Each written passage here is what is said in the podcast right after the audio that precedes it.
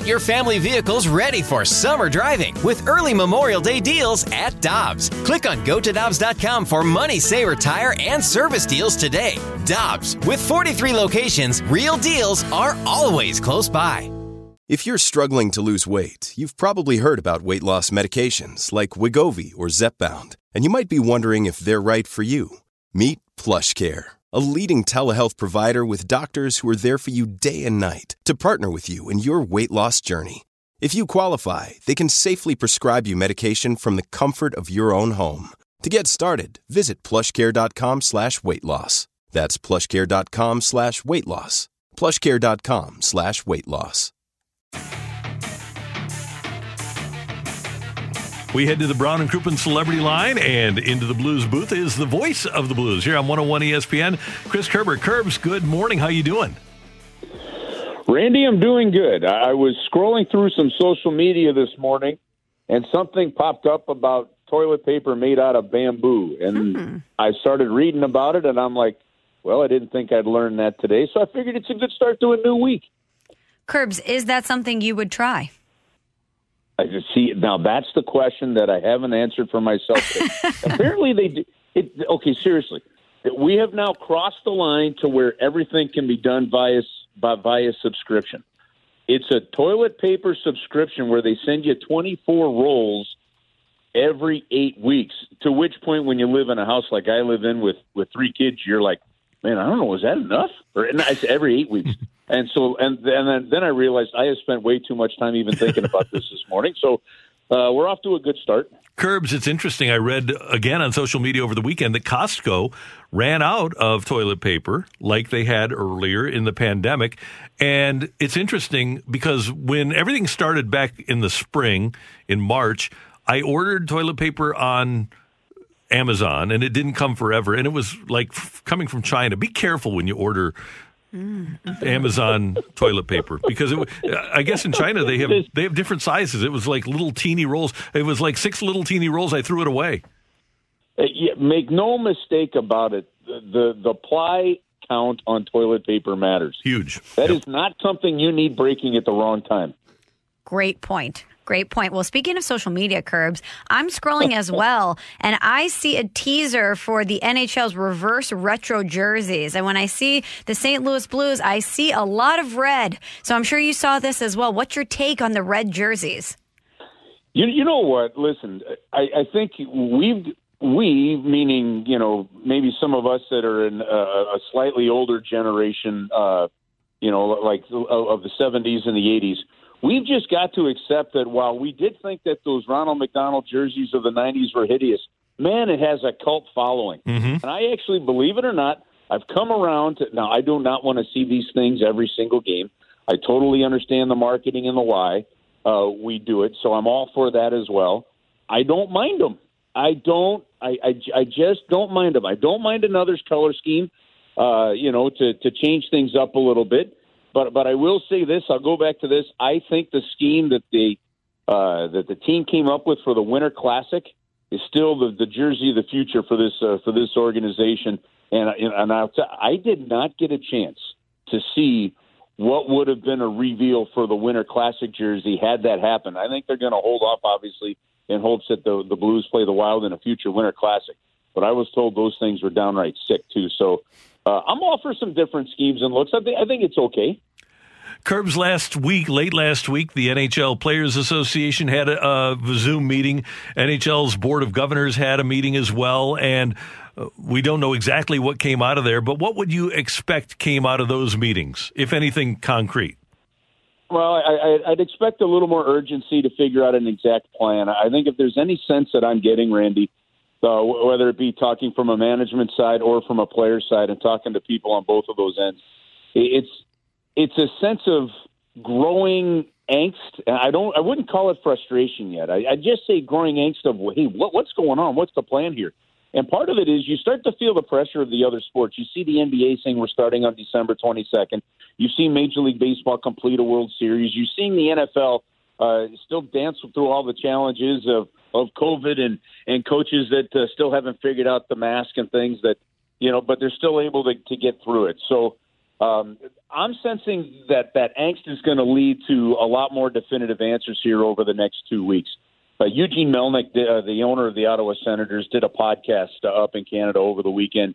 He talked a lot about uh, you know vaccine and how that could play a role in it, but he also mentioned the fact that look, there was a growing sense that you know some depending on the lease arrangement that some teams have, just opening the doors causes teams to write certain checks, and so the league is to bridge the divide of of what losses could look like, uh, whether it be no fans, half fans, uh, some fans, you name it, right? And then they still have to now work with the Players Association because remember they came out of that last, they came into the return to play with an actual new CBA agreement. I do not know if whether or not that new CBA agreement adjusted uh, uh, addressed a prorated salary scenario for a shortened season for 2021, and uh, and so those are questions that have to be decided. And I really get the sense now that there's a sense of, and, and it's not like there was a lack of urgency, Randy. I just think that there were still so many unknowns that there wasn't necessarily a reason to have to address things until you absolutely have to. I think they're getting to that point where they absolutely have to now to figure things out. And if, I don't know if that last part made any sense, but like I guess there's just no reason to sit there and banter about too many ideas if you don't know how realistic they are. I guess.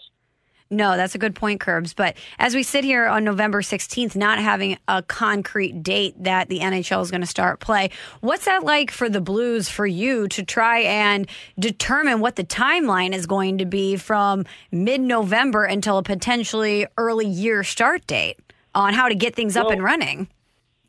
Well, you have to work on a few things. And, and the, first off, you, there are certain things that you know have to happen no matter what's, you know, no matter what's going to go. Like, from a broadcast standpoint, we can plan certain things. We can get the network ready. We can get the format ready. We can get the imaging. We can get the sounds. We can get all that stuff ready. Um, and and then when you're ready, you're just ready to go whenever they tell you. There's no reason to wait on that. From a hockey ops standpoint, um, you know pretty much what some of the protocols in terms of how some of the safety measures with COVID are going to be because you did it at the most stringent time from leading into a bubble to into the bubble. So, if anything, you know it's probably not going to be harder than that. So, you know that if you plan for that, you're at least set there. You know what you need in terms of equipment. So, all those things kind of come about. The challenge, what the, the, the challenges are twofold. One on the player side, it's when do you really increase your level of training to be ready for whenever training camp could happen, uh, and how do you ramp up for that? And for example, uh, are you three weeks away from camp opening now. Are you six weeks? Are you eight weeks? I think that does matter. Um, and then, you know, from a, a team standpoint, you have to just prepare for everything as possible. Like, okay, if we can have this many fans in the buildings, how would we man it? And then, and then when that does happen, whatever decisions are made, you're able to at least say we were a couple steps down the road in that planning. And honestly, Michelle, that is the best I think a team and an organization can do right now we are getting good news about a possible vaccine. Now, two different companies have come out with ideas. And if we can get a vaccine going by April, and Dr. Fauci talked yesterday about April might be April through July being a target date to, to get a vaccine going. That would somewhat play into the NHL's hands, at least from a playoff standpoint. If you have a couple of month regular season, uh, January to February, February to March, like two and a half months, and then maybe have a vaccine by April, that could open things up dramatically. I don't see any problem with making your plans to make sure your playoffs don't start until May anyway. I think you can get it done within the TV window that you have, Randy. But on top of that, uh, you're giving you're giving just every bit of this COVID process longer to play itself out. So no harm there. I also think, and, and now this is just me, and you know, with everything you read and putting my own uh, opinion to it. Yes, the vaccine is is going to be in, play an important role for everything moving forward.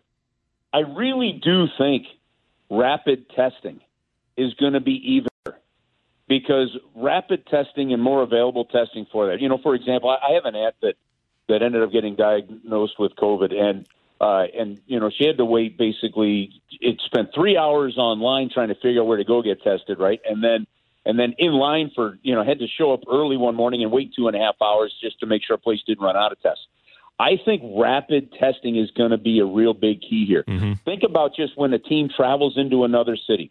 Rapid testing, like you're seeing sort of at the airports in Toronto right now. I think uh, I think actually Bradley in, in Hartford is starting some type of airport testing system.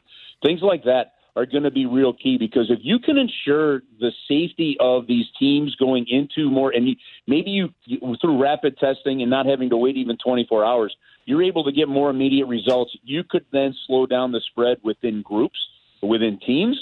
And I think to me, that's going to be a, a real big part of it, too. A combination of both. And let's just keep our fingers crossed we're moving in the right direction with both of those. Curbs, always good to hear your voice on a Monday. Thanks so much for the time. We appreciate it. We'll talk to you soon. All right. Good luck on the fight. Talk to you in a bit. I, I, need it.